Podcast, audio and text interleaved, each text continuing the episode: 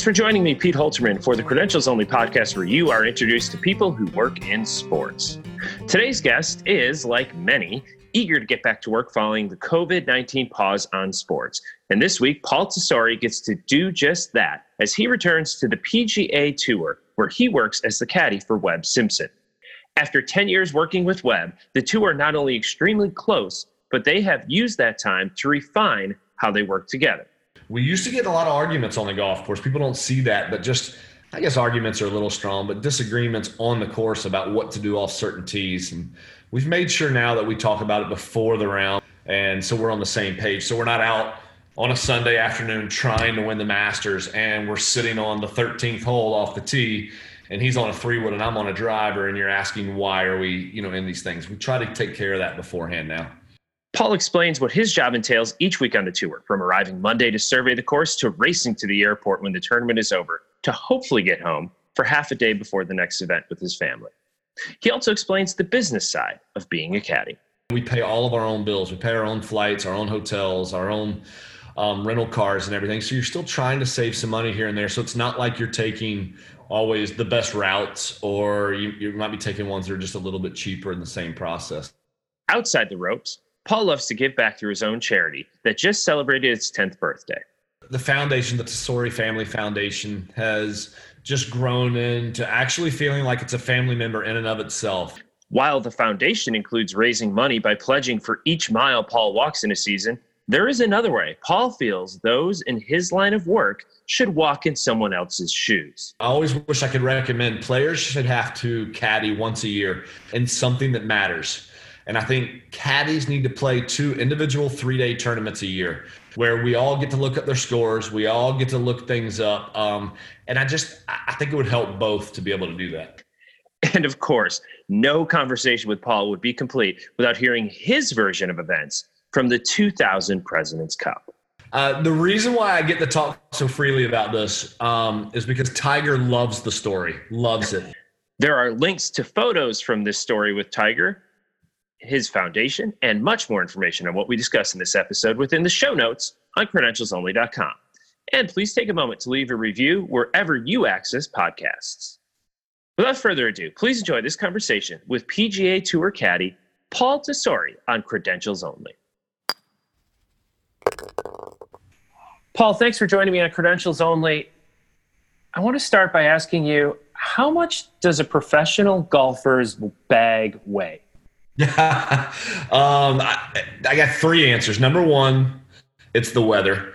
So it depends. Uh, you know, if you're out in the middle of the desert, uh, no chance of rain, it can be as little as 40 pounds. Um, if you're caddying for somebody that might be a little less nice or maybe a little less uh, uh, prone to going through the bag and making sure it's nice and light, it could be on a regular day like that up to 45 on a good day. And then for almost all of us, if it's a British Open day where you've got wind, you've got rain, you've got cold, then you might have hot at the same time. It's going to be probably two pieces of the uh, you know upperwear, which will be a half jacket and a full jacket, your full rain gear, and then depending on what you want to do or not. So it can be upwards around that 50 pound mark, and you do feel it I've had people ask me, you know, do you feel the difference between the umbrella being in the bag or not? Yes, you do. You just know when you put it on, okay, there's something going on. I I knew the last day of the players that I put an extra hidden sleeve of balls in there just in case in 2018. Um, in there, you know, I go, man, I could kind of feel a little something different today. So, you know, somewhere between 40 and 50 pounds, probably averaging somewhere around that 42 to 43 pounds. And how much, how many clubs are in there, and how much of that weight is probably just the clubs alone? Yeah, so I'm not sure just clubs alone how much it weighs. Obviously, there's always 14 clubs in the bag. Well, we hope there's always 14. Sometimes practice rounds, you might get two extra in there, maybe an extra wedge that you're trying to mess around with, an extra bounce around the greens, or you might have uh, you know an extra hybrid or five wood or three wood or driver that you're trying. But for the most part, obviously during the tournament play, it's going to be 14 clubs, and then you've just got so many. Generally, most guys are carrying nine balls um, and then you've got uh, your food for the day. You've got tees. You've got extra gloves. You've got ball markers, wallets, uh, which the pros' wallets weigh a little bit. You know, uh, they, they, got cash they're carrying, carrying around there. Um, and then uh, just it, it's amazing. One now again, it's hard for me to speak now because I got a guy that goes through the bag all the time. Webb is really uh, just always thinking about those kind of things for me. I'm getting up there in age a little bit, and he wants to hold my body in as long as he can. So he's going through it. But I've I've gone through uh, back when I worked for Veej. I've been through his bag before, where we had you know two dozen golf balls, uh, 20 gloves, just not him being purposely rude, just not going through the golf bag. Um, and then I've also probably seen ten dollars in and change in the bag.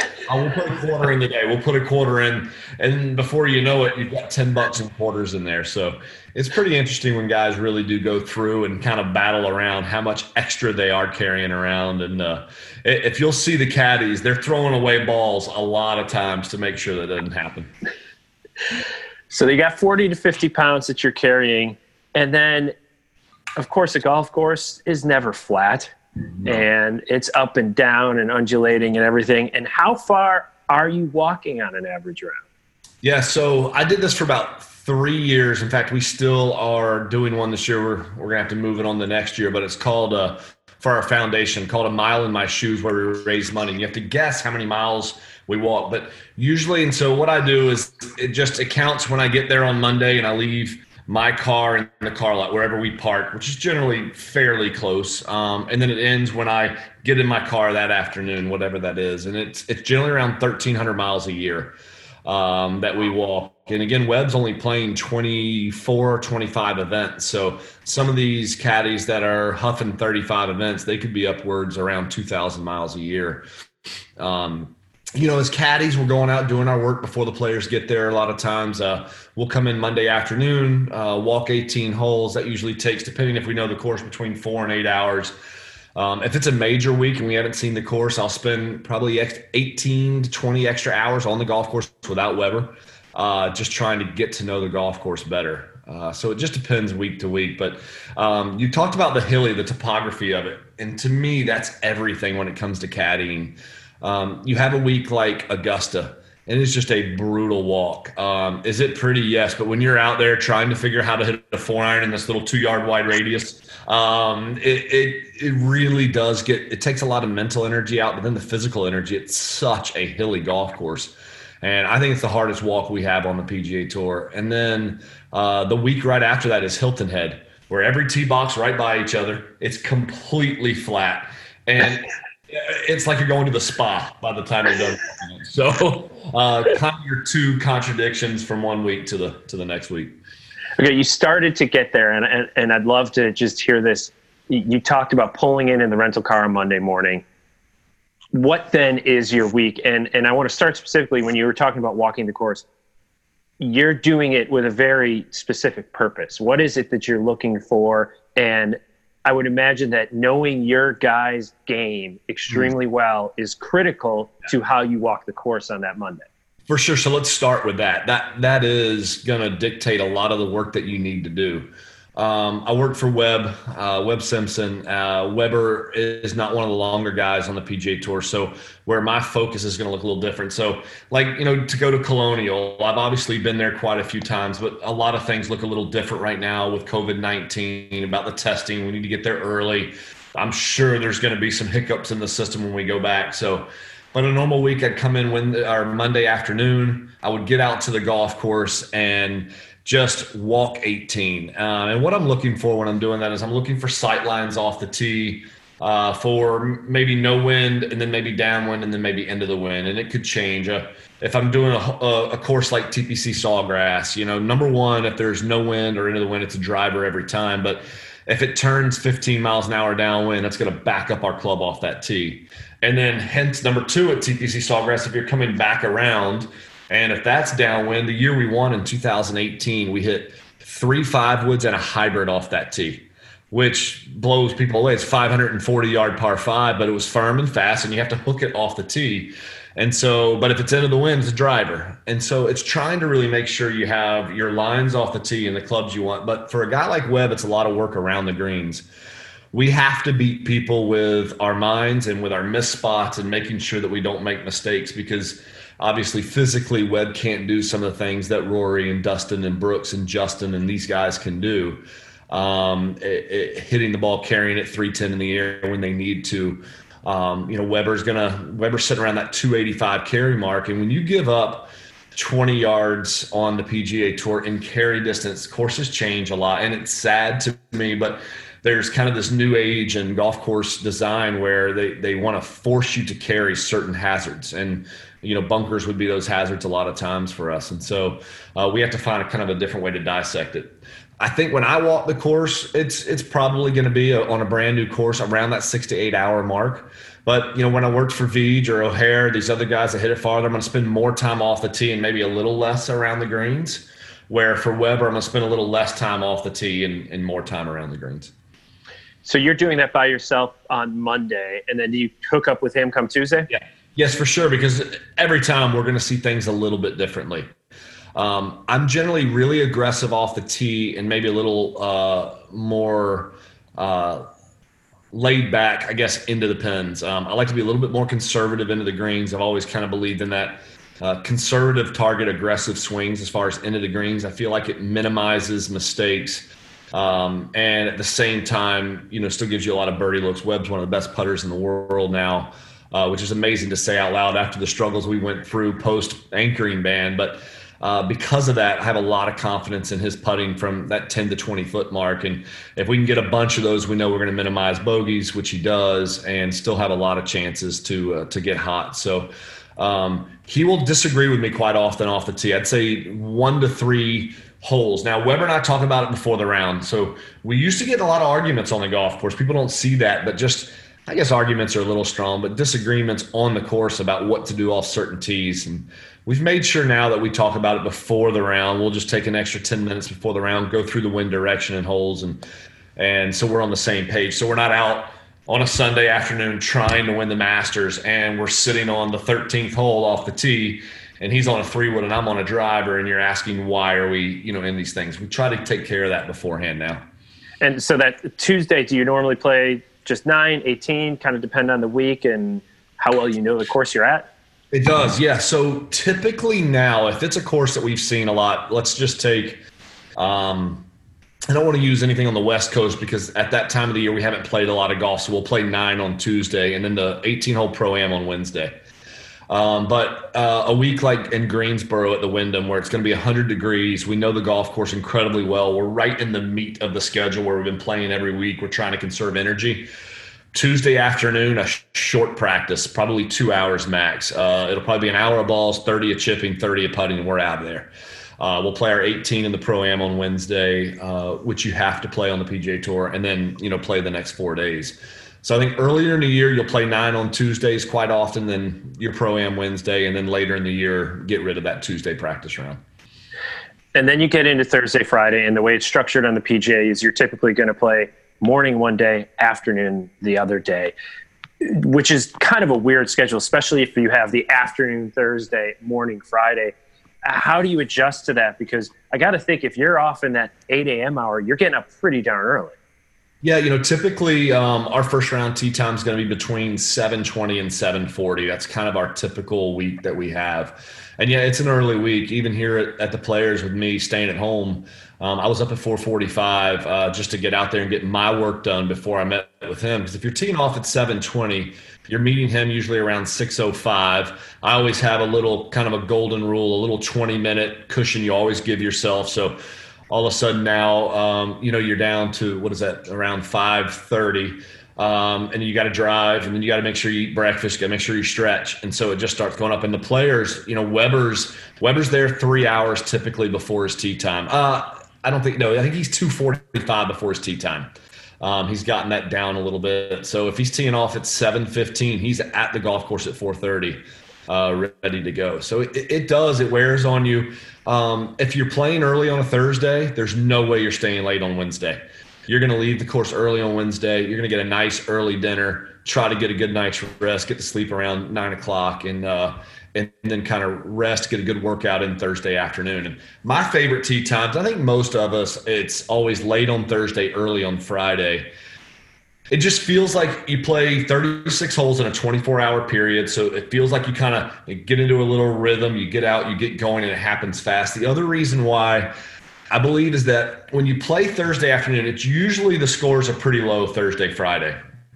They got the course set up just a hair gentler, a hair softer because you have so many players and you're trying to get them around the course in a quick manner. And the scores inevitably are pretty low. And so I feel like if you play Thursday late, they turn the water off Thursday night to the golf course. Friday, you still got the dew on the ground. You still got the softer conditions. You still have that moisture in the ground. But the, by the time Friday afternoon starts to come up, that sun has sucked that moisture out of the greens. The greens speed up, they get firmer, they get faster. And so sometimes I, I've always felt that you can get a little bit caught on that Friday afternoon in some tough conditions. Uh, so for me, it's uh, Thursday, Friday. And even though Weber doesn't miss many cuts, the other good thing about late Thursday, early Friday is if you miss the cut, you can get on that plane Friday night and go home and see the family. So a little bit of pessimism in there at the same time. On those days where you have the runs, you mentioned getting there, stretching, which given the amount you're carrying is probably super important. Uh, but what else do you do to prepare for the round? And then post round, what are you doing? So usually pre-round, my kind of thing looks the same. I carry a green book on the PGA Tour. I read every putt with Weber. So on my green book, I want to make sure I have all my pins placed in. The pins come out the night before, so late on a on a Thursday night if we're playing Friday morning.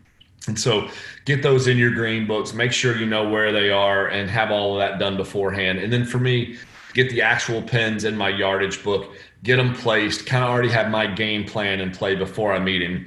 Um, again, just to keep picking on TPC because I'm I'm here right now and uh, it, it's still a fond memory for me. But as far as TPC goes, if it's a hole like number three, the par three, and the pin's back left, well, I already know we're only trying to hit it in this little area on the green. We're not trying to get it back there. So I've already got that game plan in my book. If it's a hole like uh, 16, for example, and the pin's all the way on the far right. Okay, I know, hey, we're pushing it over here. We're going to go for the ridge right in the middle of the green and just trying to make sure that I already have my game plan down before Webb gets there. Because in the mornings, again, he's he's already mentally preparing himself for the round, and there can be things sometimes that your players will miss. Uh, kind of the smaller details as they're thinking about the bigger details of the day of of working out, of stretching, of putting, of hitting balls, and mentally getting ready to go tee off. So um, that's usually I'd say it's about a 45 minute uh, process for me in the morning to make sure I had that dialed in. After the round, to be honest with you, I think this is where us as caddies we have such a much better life than the players. Um, after the round, we're pretty much done. Um, I, I won't really go back over the round that much. I, I mean, I will generically just kind of do a little float over of the round to make sure that there weren't any mental mistakes. If there were, I like talking about it after the round um, before he leaves me hey, buddy, can we talk about the fourth hole? You know, I feel like there we got a little too specific. We got a little too number oriented there. We were trying, we had this point at 168 where we actually had between 165 and 172. And the reason why we hit an eight iron is because we got too dialed into that one number and get it out of the system, try to make sure we don't make the same mistake again.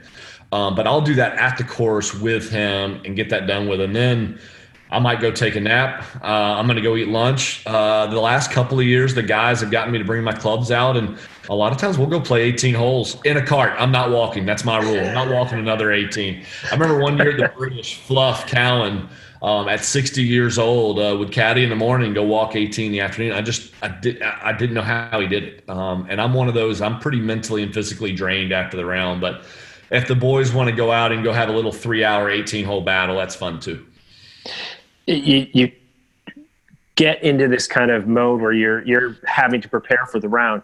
Do you find though that nerves creep in at all? Because especially when you get into conditions and hot weather and stuff, that can make all that walking and everything, and then reading the game a little bit harder. Yeah, I think for me as a caddy, I think most caddies nerves generally don't come into play. Um, I was not that way as a player. I had a lot of nervous energy as a player. Um, as a caddy, I don't feel those, and I think it's because for the most part, my job is very black and white. These are the numbers. This is where I have the wind. This is the shot I think you should hit. Go. Good luck to you. Uh, we know how hard the actual execution of golf is. Um, I can only remember twice where I felt really uncomfortable on a golf course, and uh, one of them was 2018 with Weber going in the last day of the players. We had a seven shot lead, and I've never been in a situation like that before. It had been four and a half years since Weber and I had won.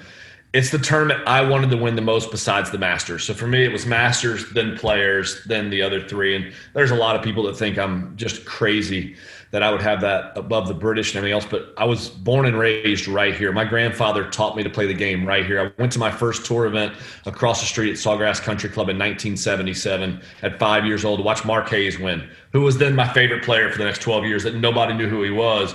You know, everybody asks, is it Trevino, Nicklaus, Palmer? Who's your favorite player? It's Mark Hayes. What are you talking about? He's the best player in the world.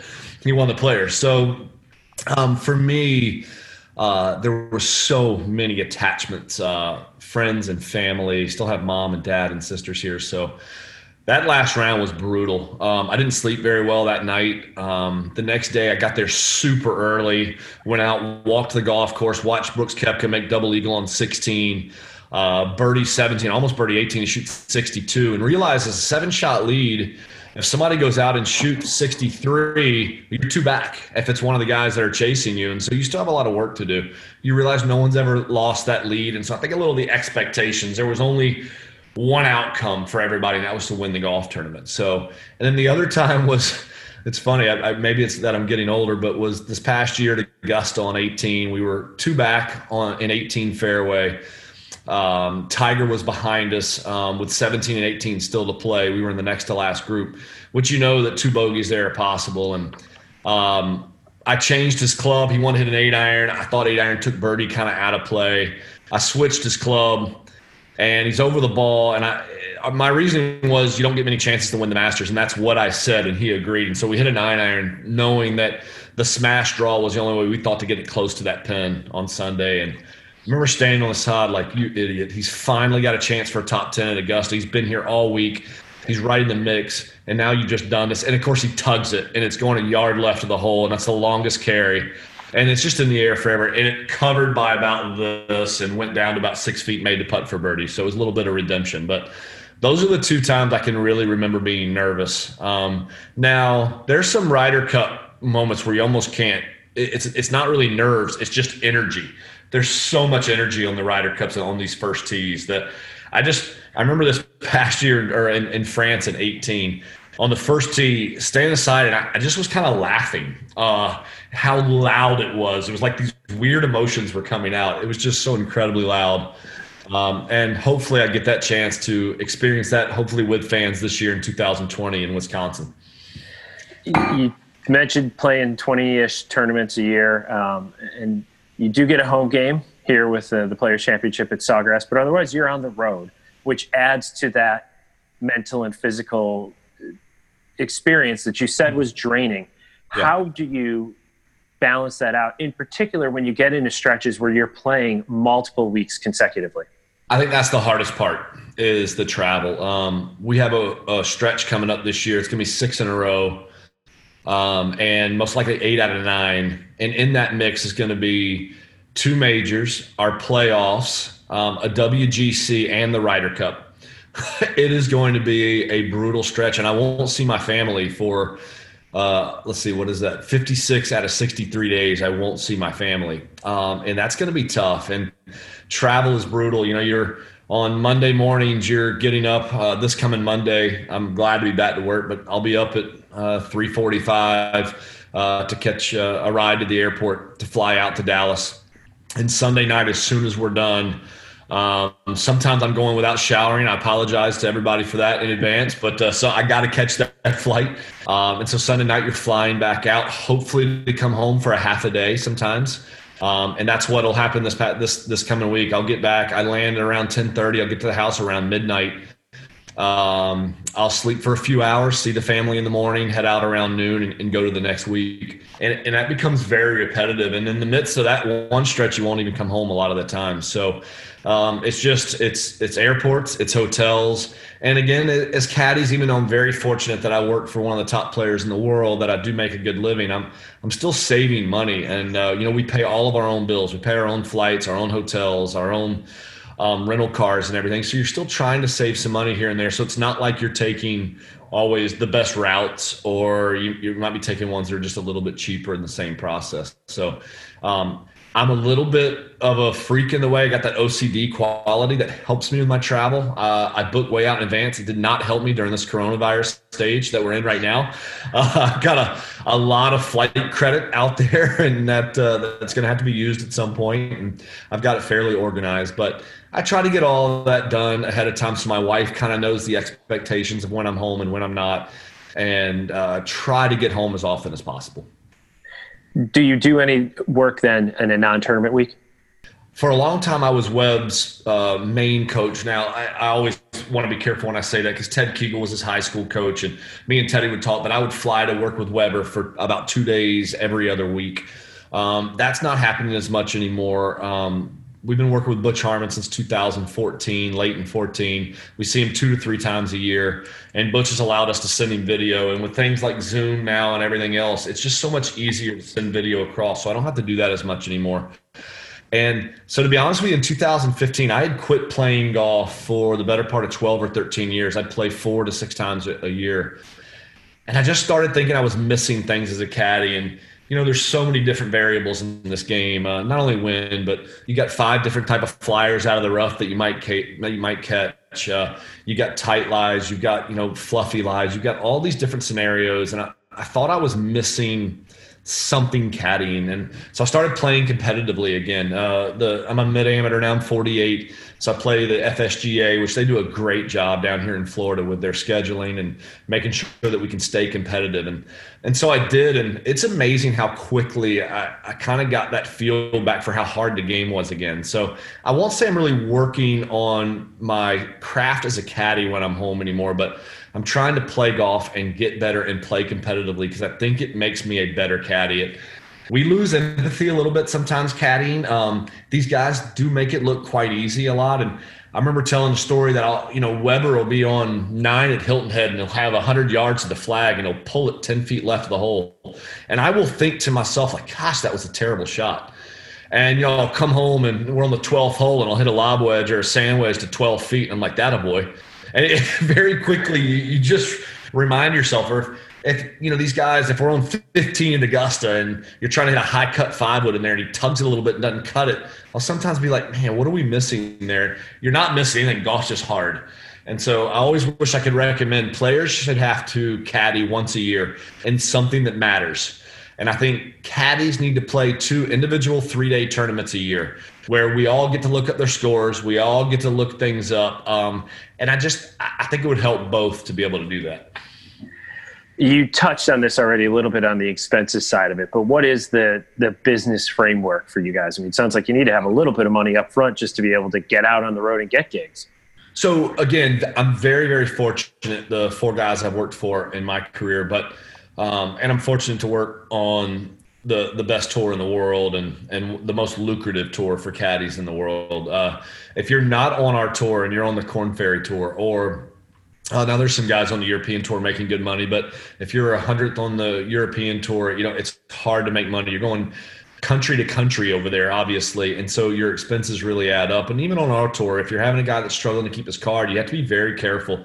You have to be very frugal. You're going to be driving to a lot more events. You're going to be staying with other guys a lot more often. You're really going to be trying to establish relationships city to city. So, you know, so when I come up your way and, uh, you know, and, and see you that, you know, I go bunk at your house or whatever. And so you just have to be a lot more frugal. And again, I've been fortunate enough that I work for a guy. I don't have to do that. I can stay by myself a lot of weeks to recharge the batteries but most of the guys don't have that same privilege. So it's really just about planning ahead establishing relationships and taking advantage of those things to keep expenses down as much as possible.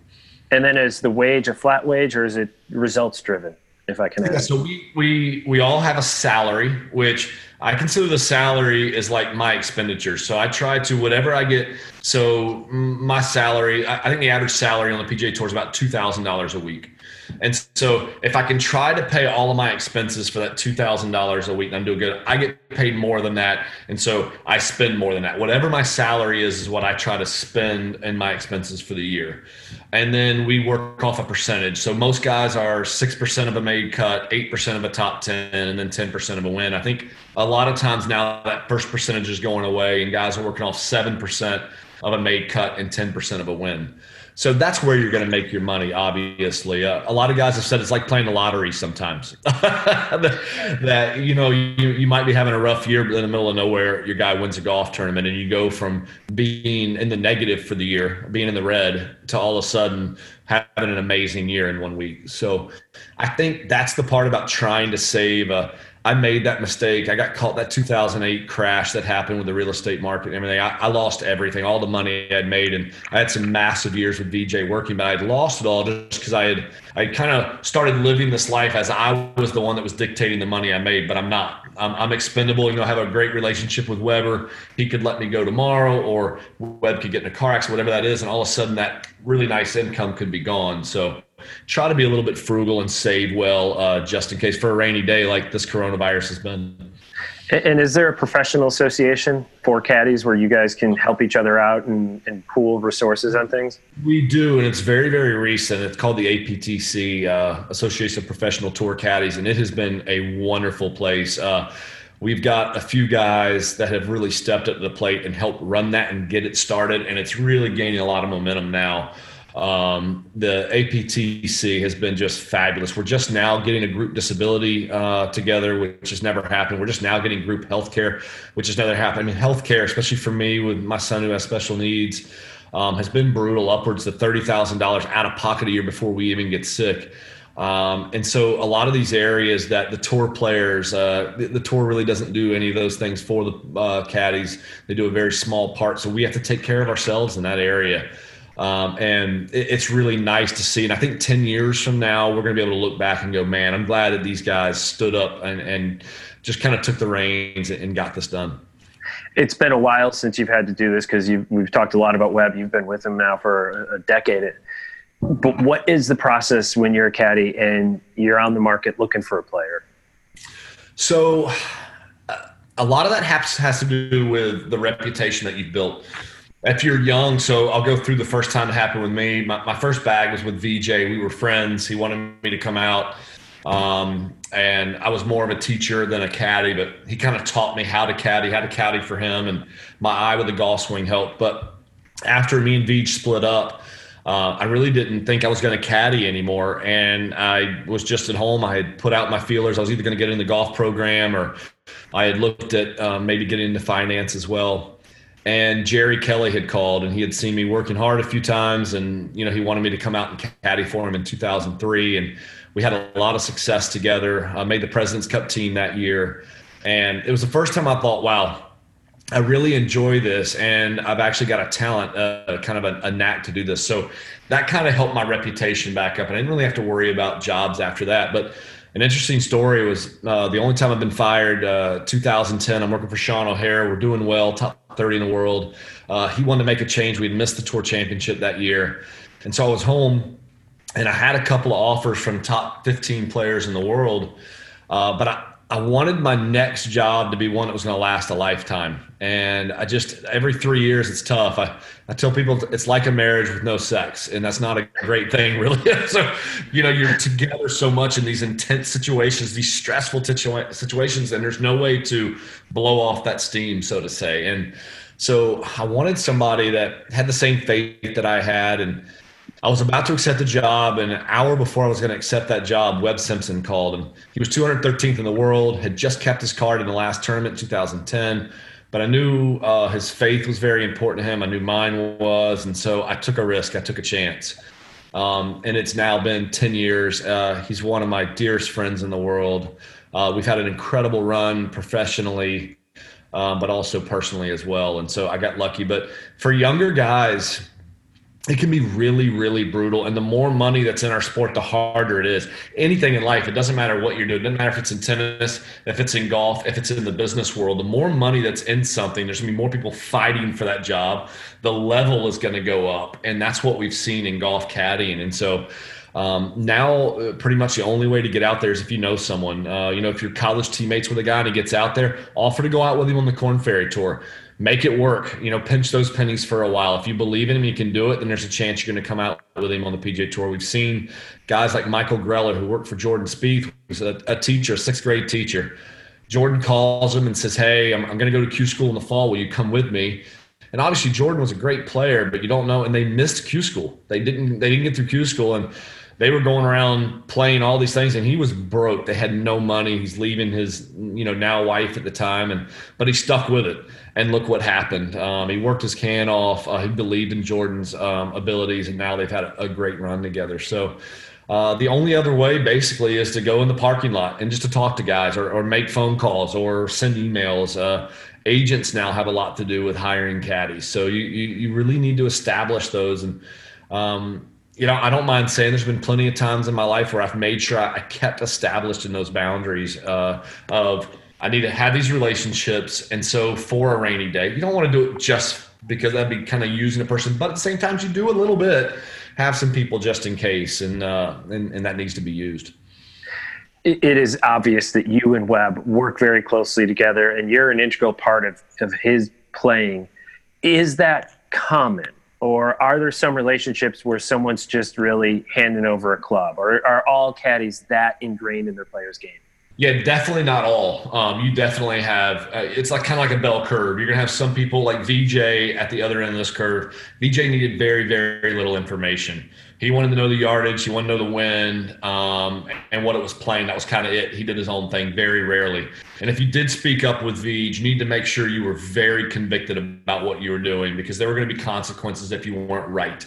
Um, where Webb's on the other end of the spectrum. Um, Joe Skovron, who works for Rickie Fowler, calls Weber the unicorn. Uh, you've heard that they exist, but you've never seen one.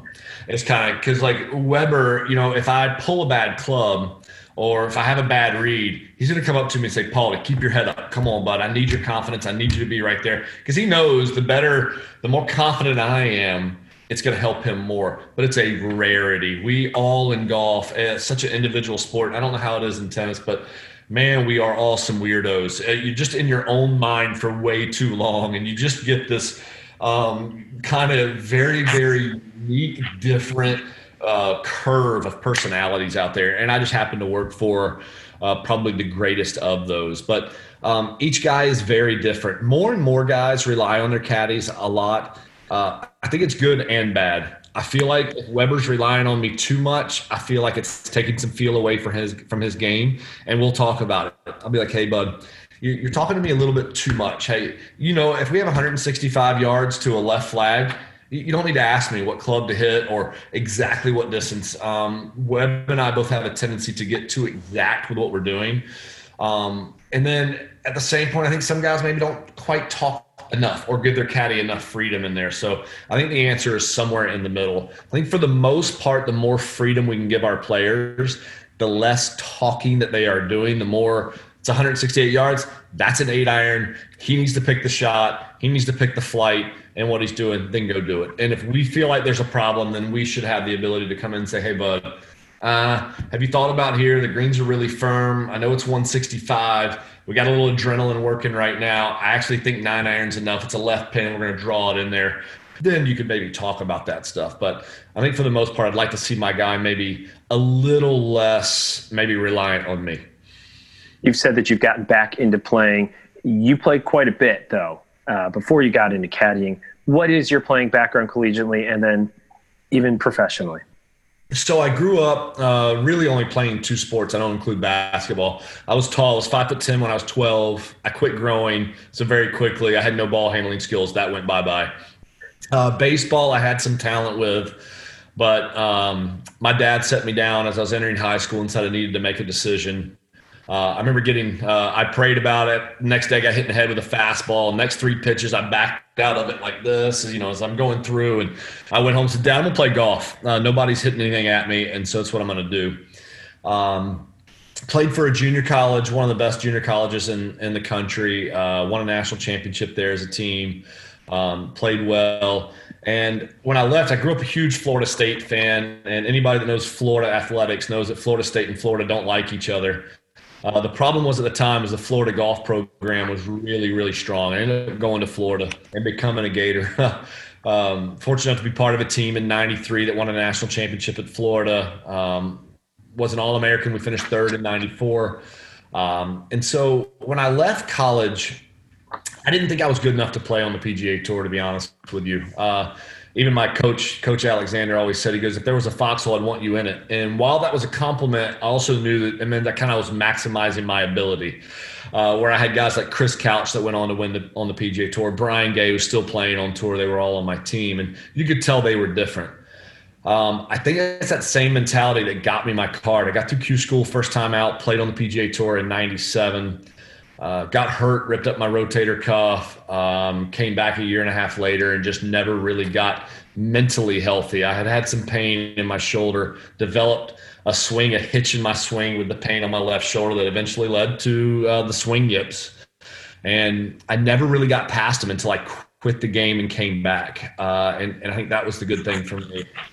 Golf was, golf had kind of become my idol kind of my religion at the time, and I didn't realize that until it left me. And so for me, I couldn't just go back to being an, an everyday player or a two time a week player. I just it meant too much to me. I had poured too much of my life into it. And it wasn't until I, I left that I realized that I had put all my happiness and joy into the sport. Uh, and when I was able to come back 15 years later, uh, almost it was 14 and some change later, and start playing competitively again, uh, I still had that tendency for that old Paul to kind of creep back in and care too much. Uh, but very quickly, I remind myself that I, am not doing anything. It is just a hobby now, even though I love it and I want to get better. I'm playing arguably the best golf uh, of my life right now at 48. Um, that I have to remind myself it's just a hobby and it's not paying the bills.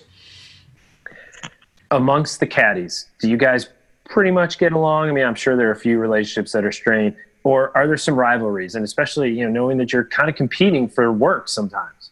Yeah absolutely. I'd say not as much as for competing for work. Um, i don't think that exists as much.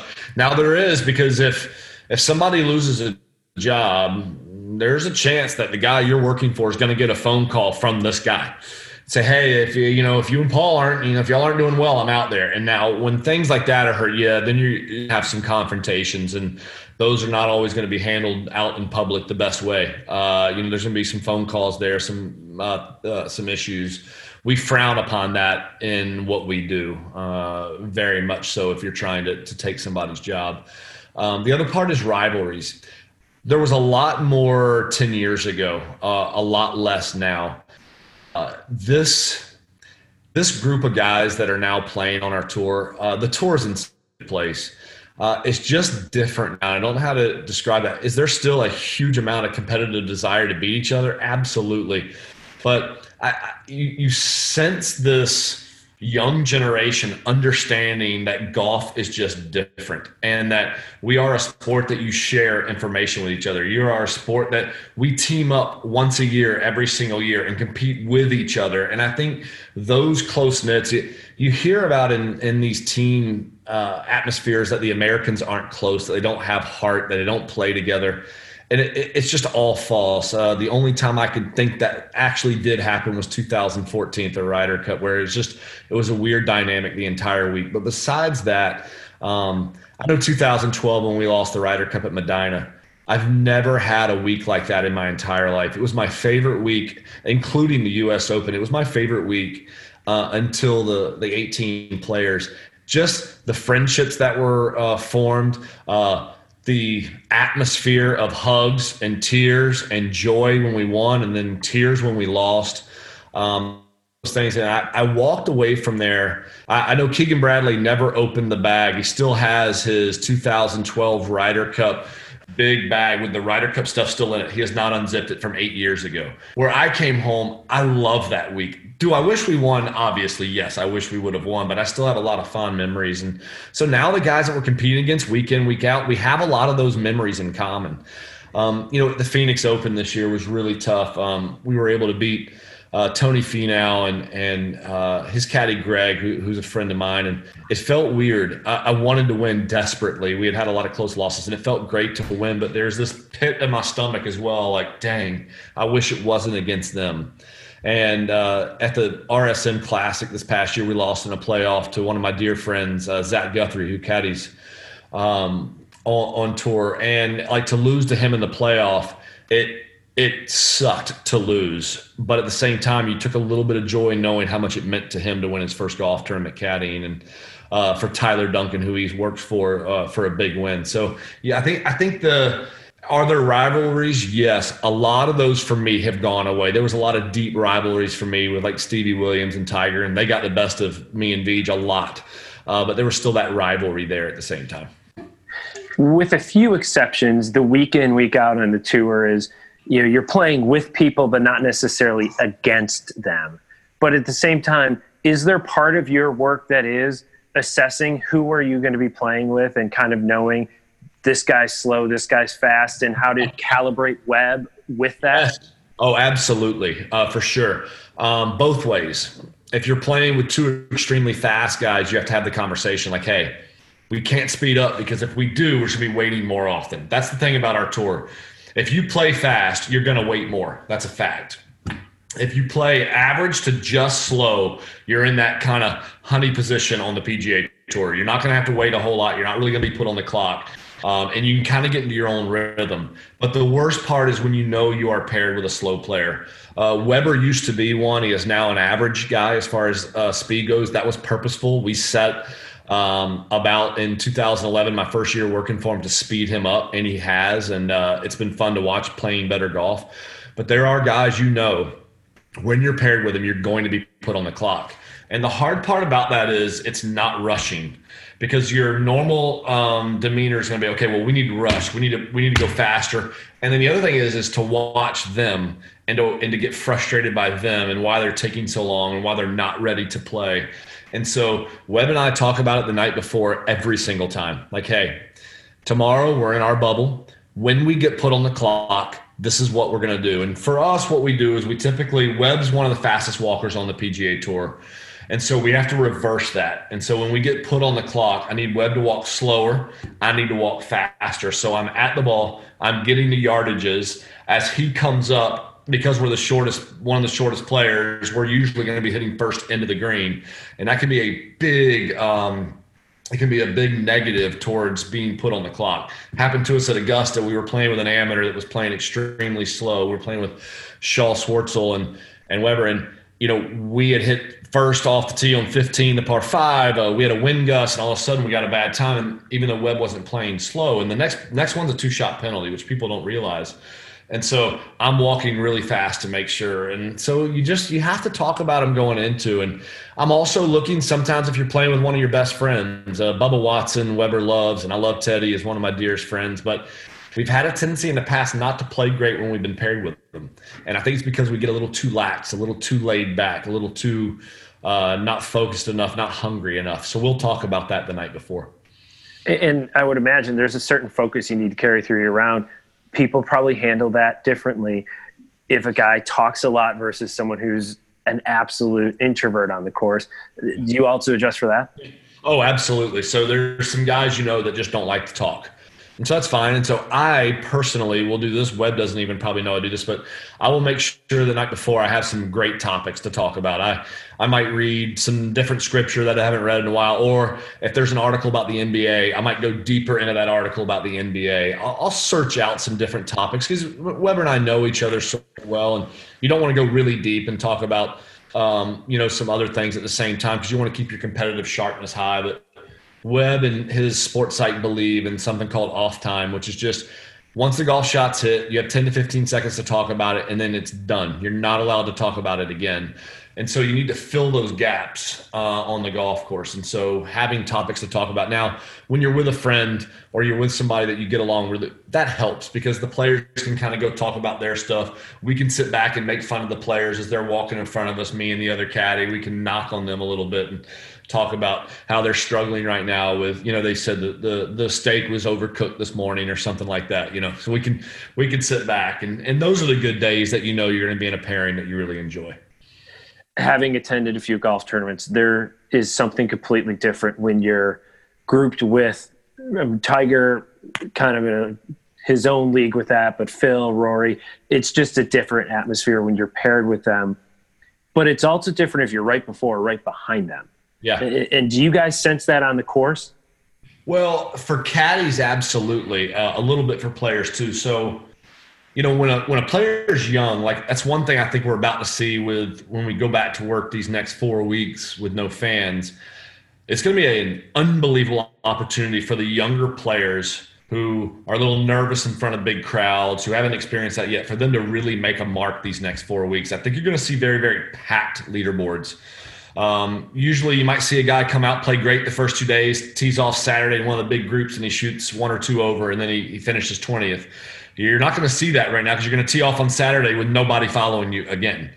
And so there's going to be, you're still going to have nerves trying to win a golf tournament. That's not going to go away, but you're not going to have all those other things. For caddies, playing right in front of Tiger or Phil or Rory is brutal. Um, you've got people walking up on you constantly.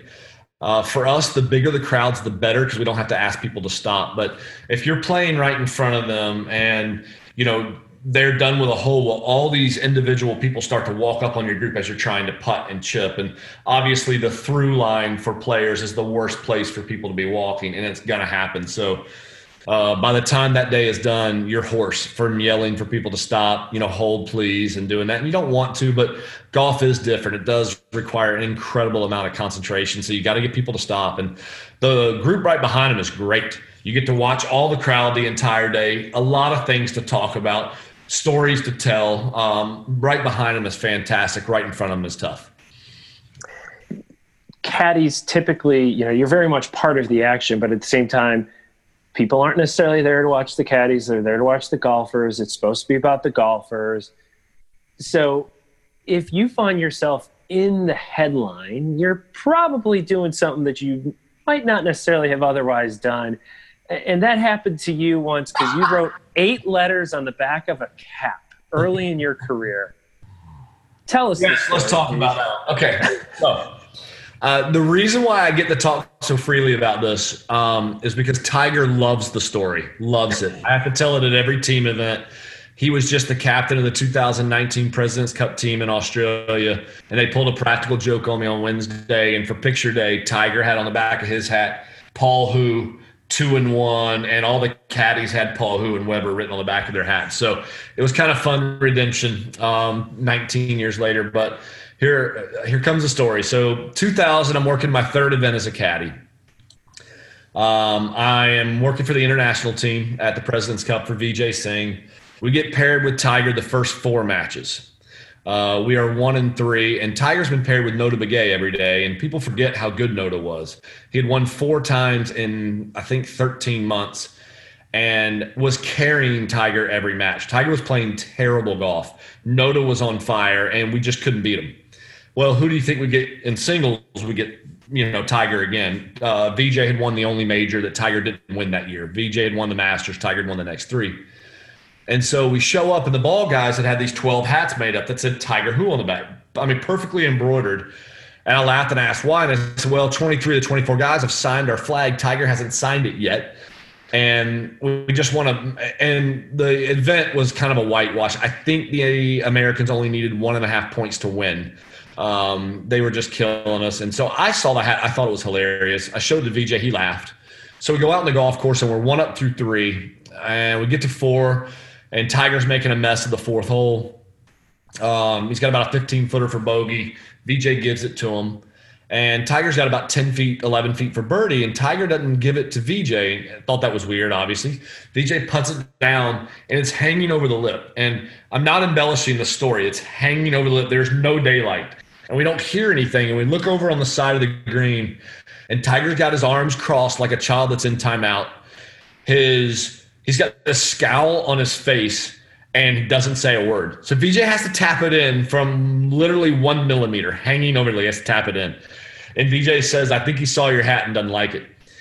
I remember we stood on the fifth tee, and all of a sudden, Tiger turned about an extra 20 degrees in his backswing and hit about a 305 yard, one yard draw, and was seven under on the last 13 and beat us two and one. And I remember getting done and got swamped by USA Today, the Times, the POA. I obviously had no idea what I was doing. I thought it was funny. It was not funny. It got blown way out of proportion. Um, and but it did kind of add a little something differently to the rivalry of VJ and Tiger. It definitely added to that.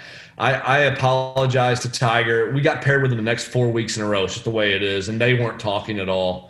I went up to Tiger and I said, "Hey man, I just I want to apologize. I, I don't know if you took this disrespectfully. I didn't mean it. I thought it was a joke." But all along, there was like this little bit of still something there. And we had played a lot of practice rounds with Tiger when I worked for O'Hair. They were good friends. And so there's just something still there. So I was working for for Weber in 2011. So it was 11 years after I'd worn the hat. And Tiger was walking by the putting green. I said, Hey, Weber, there's still that little tension. Watch this. I'm going to get him. He's walking in front of me. I said, said, What's up, Tiger Who? And he goes, What's up, two and one? And he kept walking about 20 yards. and he stopped, turned around, and gave me that big old grin that we see all the time now. And he kept walking. But, you know, it, it did break the ice. And Tiger and I have been incredible since then. And um, he texts me every now and then, and I'll text him every now and then. But, like, he he definitely had it. I think every time he saw me, he didn't think Paul. He thought two and one because when I said Tiger Who, there was no break. There was no two second pause. It was what's up Tiger Who, what's up two and one as he turned around and he loves the story now. His favorite part is the scowl, the temper tantrum when he saw the hat um, on the side. So it makes for a great story now. I didn't like that part of my career because I think people didn't understand the real story uh, you know, here was this American caddy wearing a Tiger Who against the greatest golfer of our generation, uh, and I believe of all time. And um, I'm glad that the truth gets to come out now, and the Tiger likes it. But it, it's made for a good story now. I want to give you a chance to talk a little bit more about something that you referenced earlier. Uh, a mile in my shoes and everything you do with the, the Tesori Family Foundation and Isaiah and your wife Michelle is a huge part of all that. I'd love to just give you an opportunity to expand on what you do outside of golf with your charity. Yeah, you know the the foundation, the Tesori Family Foundation, has just grown into actually feeling like it's a family member in and of itself. It uh, started very, very small. Uh, I always use the excuse that I, I don't want to do this until I can do it all out. And my wife, who runs nonprofits for a living, um, looked at me and she goes, That's an excuse. That's a scapegoat. No, you change one life, then you change two, then you change four, then you change eight. That's the way you do it. There is no, uh, I'll wait. That's an excuse. And so we did. And so we started it. I think we formed it late in 09 and we started doing some small things locally in 2010. But it wasn't until 2014 that my son Isaiah was born with Down syndrome. And it gave us a really clear direction that we wanted to go. And so uh, we've been able to raise over one and a half million dollars now in goods and services, uh, most of it in the last six to seven years. Um, one of my favorite events, we have these all-star kids clinics. So we do a clinic for 25 kids with special needs, one-on-one instruction with PGA Tour players, caddies, and coaches. And we started with one, then it went to two. This year on the PGA Tour, uh, we have 20 following the tour, um, and it's just been tremendous. Uh, each week that we go out, uh, parents will come to us in tears, and all we're doing is just introducing them to the game that has been so good to us. Um, and then a mile in my shoes, we just raised some money uh, as people guess to see how long that we walk. But my wife's program called Buddy Baskets, where parents that have kids that are born with special needs, a lot of times we never get a chance to celebrate the birth of our children um, right away, generally when you see people are like, oh, I'm so sorry. And we know people mean well by that, but we actually don't want that. We actually want to say, hey, congratulations on your baby boy or girl. Hey, if you need anything, let me know. We'll pray for you. And, and then that kind of uplifts it. But usually right away, it's, you know, your child's whisked away to the NICU. Uh, well, these are the issues. I mean, Isaiah was working with a speech therapist at four days old, and people don't understand that. It's just on tongue control and everything. It's not really obviously can't talk, but on tongue control and doing these things. And so, Buddy Baskets, we do this big basket that has about $3,000 worth of goods that have nothing to do with paraphernalia about Down syndrome or autism or whatever else. It's just go celebrate. Gift cards to dinner. Uh, monster energy drinks, which got me through every single night as we were going through it all. Some, uh, you know, some some recipes in there, and all these other good things, and trying to celebrate these births. And uh, an, another thing for us that we do here locally is uh, it's called Christmas Tree Angel, uh, and where we buy gifts for hundred families. We buy the gifts, we wrap the gifts, and we deliver them. It's just some fun things. So go check us out, TesoriFamilyFoundation.org. Um, we, will take anything. Prayers are fine, uh, or obviously uh, donations, but just uh, maybe even volunteering at your local area when we come into town. Any of those things we're uh, we're thankful for. And I will link to the the charity website in the show notes, and I'll, I'll also, of course, sprinkle in some of these uh, great moments, including the Tiger Who hat, because uh, that that is definitely on the internet, so that's easy to get at. I love it. I want to close a few rapid fire specific for you before I get to the set pieces, uh, and, and I think you gave one of these already. But what are the hardest courses to work? So I'd say Augusta's the hardest course to work, uh, just because of how exact you need to be there, um, how difficult the walk is, and just the added sense, I had a heightened sense of stress of how big the week is. Probably another one I would throw in at the same time is wherever the U.S. Open is that year. It just it's a brutal week in tough conditions every single time. What's your favorite course to work or courses? Yeah, so, so this one's hard. So we'll take the players out. The players has always been my favorite, uh, just because I'm here locally. We've won it, and I love it. But I just love ones that treat us as caddies extremely well. So I'd say I think Phoenix for me has now moved up to number one, and it's incredible how fast it used to be down on the list, but they treat us incredibly well now. The fans there, yes, they're rowdy, but for one week out of the year, it's not bad at all. The energy. Uh, we've now uh, we just won it this year, which has made it even better. But I would say probably Phoenix is is my best. Is there a course that you've not worked that you'd like to be able to? Wow. Is there a course I've not worked that I would love to be able to? Um, my goodness, I believe I have worked I think I've worked them all. I don't think there's one out there that I haven't worked. There might be some of the more recent ones, like in, I would love to do Mississippi. I've heard a lot of great things about the golf course. It's in the fall series now. It's a newer golf tournament. Um, I love the tournament director. He's become a dear friend, Steve Jent. Um, the golf course is great, um, and I actually like the area, but uh, it's kind of been a newer event. But that would probably be my one for now. Is there a single round that sticks out during your career that your guy had? Yeah, for, for, sure. Definitely the second round of players 2018. So we were tied for the lead after the first day, shot six under. Friday, we had that afternoon tee time, which you don't want after a bunch of low scores at the players. And sure enough, we show up Friday. The wind's up to 10, 10 to 15 miles an hour. The course is turning brown and firm. And if somebody would have given me three under, I would have sat back and watched TV all day and we're walking down the 16th hole and somebody yells out from the fan three more for, from the fans three more for 59 weber and i said out loud i go have another buddy and i'm starting to walk. I walk about another 50 yards. I'm starting to go through the round. I realize we're a, we're 10 under par on the 16th hole and we've hit a perfect drive.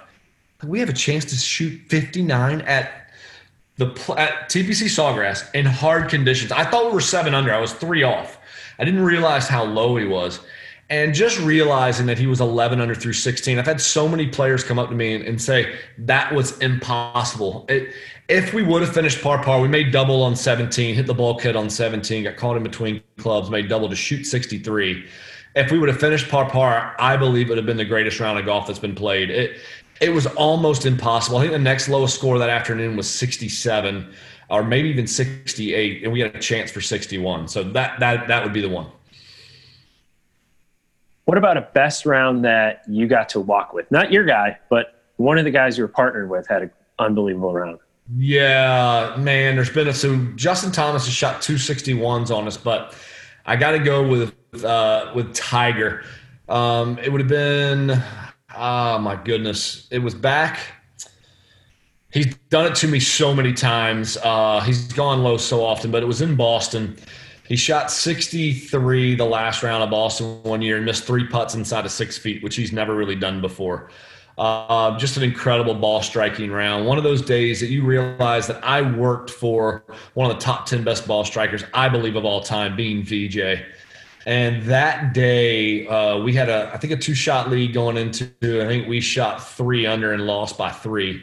And you just realize that day that as great as Vijay was, that when Tiger was at the top of his game, he made us look mundane. He made us look average. And there was nothing average about Vijay's ball striking, and he made us look average. Um, and it was just, I have so many Tiger stories to tell about like when he was in his prime that I was fortunate enough to watch um, right up front. Um, but that was one of those special days, that last day that pissed me off because we were trying to beat him. And he beat me so many times, or beat Vijay slash O'Hair slash all this. But that was one of those that stuck out the most. If you could have an ultimate foursome, who are the other three players who are joining you for a round? So I'm always going to say my dad. Um, man, he's just meant so much to me. I get emotional even talking about him. So he'd be number one. The next one would be Bobby Jones. I just would love to ask. I can't believe he never turned pro. I still can't believe it to this day. I mean, there was more and more money in it back then. He was the greatest player in the world at the time, and uh, I know there was so much pressure on him to turn and to turn back around and go back to being a lawyer after winning the Grand Slam. How do you do that? How do you go sit in an office after that? I have no idea. I would love to ask. And then my other one would be Billy Graham. Just for a man of faith myself, uh, he loved golf and just to seek and soak in some of that wisdom would be incredible for me. And then where are you going to play that round? I, it's so it's such a hard golf course. I'm going right back to Augusta. I got to do it. I've been able to play it a few times now, I think four rounds, and I'm going to go back to Augusta and play there. All right, I want to close with the set pieces, which is the six questions I close every episode with. Uh, starting with podcasts or newsletters? Anything you're kind of getting, make sure you're you're checking out every day or every week. Yeah, I'm a huge podcast guy. Basically, I just do faith based podcasts because I love them so much. I follow Matt Chandler, um, and uh, who is uh, with the Village Church out in Dallas, and I do Joby Martin at our church here at 1122. I just I love listening to wise pastors expositionally go through the Bible. And for those of you that don't believe, um, you know, in Christianity, it's still great to go through in this historical aspect of a book that you might not believe is from the Son of God, but it's just great to really understand about, you know, the Hebrew language, where it came from, the Greek behind it, and they just do a great job of kind of explaining that stuff. And so I could put it on for six, seven, eight hours and let it go. And I do a little bit of golf. I'll go back and and listen to some golf tournaments too. If there's a tournament that I got coming up that I'm a little unsure of and, and maybe try to pick up a little bit here or there. Who are your most valuable follows, the social media posts you don't want to miss? Yeah, so Allie Beth Stuckey, she is a Christian conservative on Twitter. Um, I just think she does an incredible job stand up for Christian uh, values but also in a conservative way, but using truth to back it up. She doesn't call people names. She doesn't attack, doesn't bully anybody. She just gives it factual based um, and really kind of defends the values. That, to be honest with you, I'm not smart enough. I don't get into politics enough because I'm not smart enough to understand the dynamics a lot of stuff's going on right now with, with Drew Brees in our world, and I feel for him because I, I under he just wasn't educated. That's the problem. People are giving Drew this hard time about being a bad person. He wasn't a bad person. He just wasn't educated enough to know what Kap was really trying to do there, and that's on us. And we got to educate ourselves better. What are a couple books that you recommend? So one for me that's kind of had an impact on our life. Uh, I need to do a better job following it. But it's called Tech Wise Family and it's basically this attitude that technology is great. It's a blessing, but it can really be a curse to your family as well. And it's a small book, it's an easy read, but it gives you a really good process going forward of how to manage technology in your family, do it well, but also make it into a fun thing for the family instead of being feeling like you have handcuffs on. And the other one I'm reading right now is it's called Proverbs by Ortlund. Again, as a follower of Christ, it's a great book to read about Proverbs. But again, if you're not a believer and just want to know the historical background, it's, it's a good read as well. What are you streaming? What's the binge watching happening in your household? Boy, uh, Michelle and I have been on a good run. So defending Jacob, um, Apple Plus has done a great job. But defending Jacob, we just finished that. It was incredible. Uh, what a great series. Uh, the morning show with Jennifer Aniston and Steve Carell, an incredibly good watch. Um, I, I, thought I was too old, but Stranger Things. Uh, we're on season three right now. I've never seen it, but we we had a little get together, uh, kind of post quarantine with my family um, and I knew that there was three generations there that had seen Stranger Things, and they all liked it. So we started watching it, and we're hooked now. We're in season three. So uh, we just finished Homeland, which was fantastic, and now we're on Stranger Things. What's your favorite sports memory as a kid? Yeah, definitely uh, the 86 Masters. I still remember it. I was only 14. I still remember watching it like it was yesterday. Just the goosebumps, hiding behind the couch as he's trying to do it, uh, trying to pull off something that we all thought was impossible at the time. I would say uh, him, and then very close would be just being there, being in the next to last group, watching Tiger win the Masters in 2019. I ask everybody if they collect their credentials, but I suspect you might have other things you have as mementos. So I'll make it a little bit broader. Do you collect anything as mementos from all these tournaments? I do. I've been fortunate to win 20 plus tournaments caddying um, since I started in 2000. Uh, and I have, I think, every flag and most bibs from each of those wins. So, and they're hiding in some bibs somewhere. I need to get those in some bins. I need to get those out. But those are the only things I really collect. I do have all my masters, um, you know, ID cards as well. Paul, I really appreciate the conversation and glad you're getting to back, get back out on tour here. So good luck when you guys are back out on the road to you and Webb. And thank you so much for taking the time. I thoroughly enjoyed it. Hopefully, we'll win something big coming up and we can do it again. I learned so much from Paul during this conversation. His is a job that I've observed so many times, but now have a much better understanding of. My thanks again to Paul for sharing all these insights with us on this episode. Thanks to you as well for listening. Please take a moment to leave a review wherever you are listening. And if you liked it, tell a friend. Don't forget, you can find more information on what we discussed in the show notes on credentialsonly.com. And while you're there, give us your email address and we will slide into your inbox when we have a new episode to share. Mike Miche edits Credentials Only, which is a Holter Media production.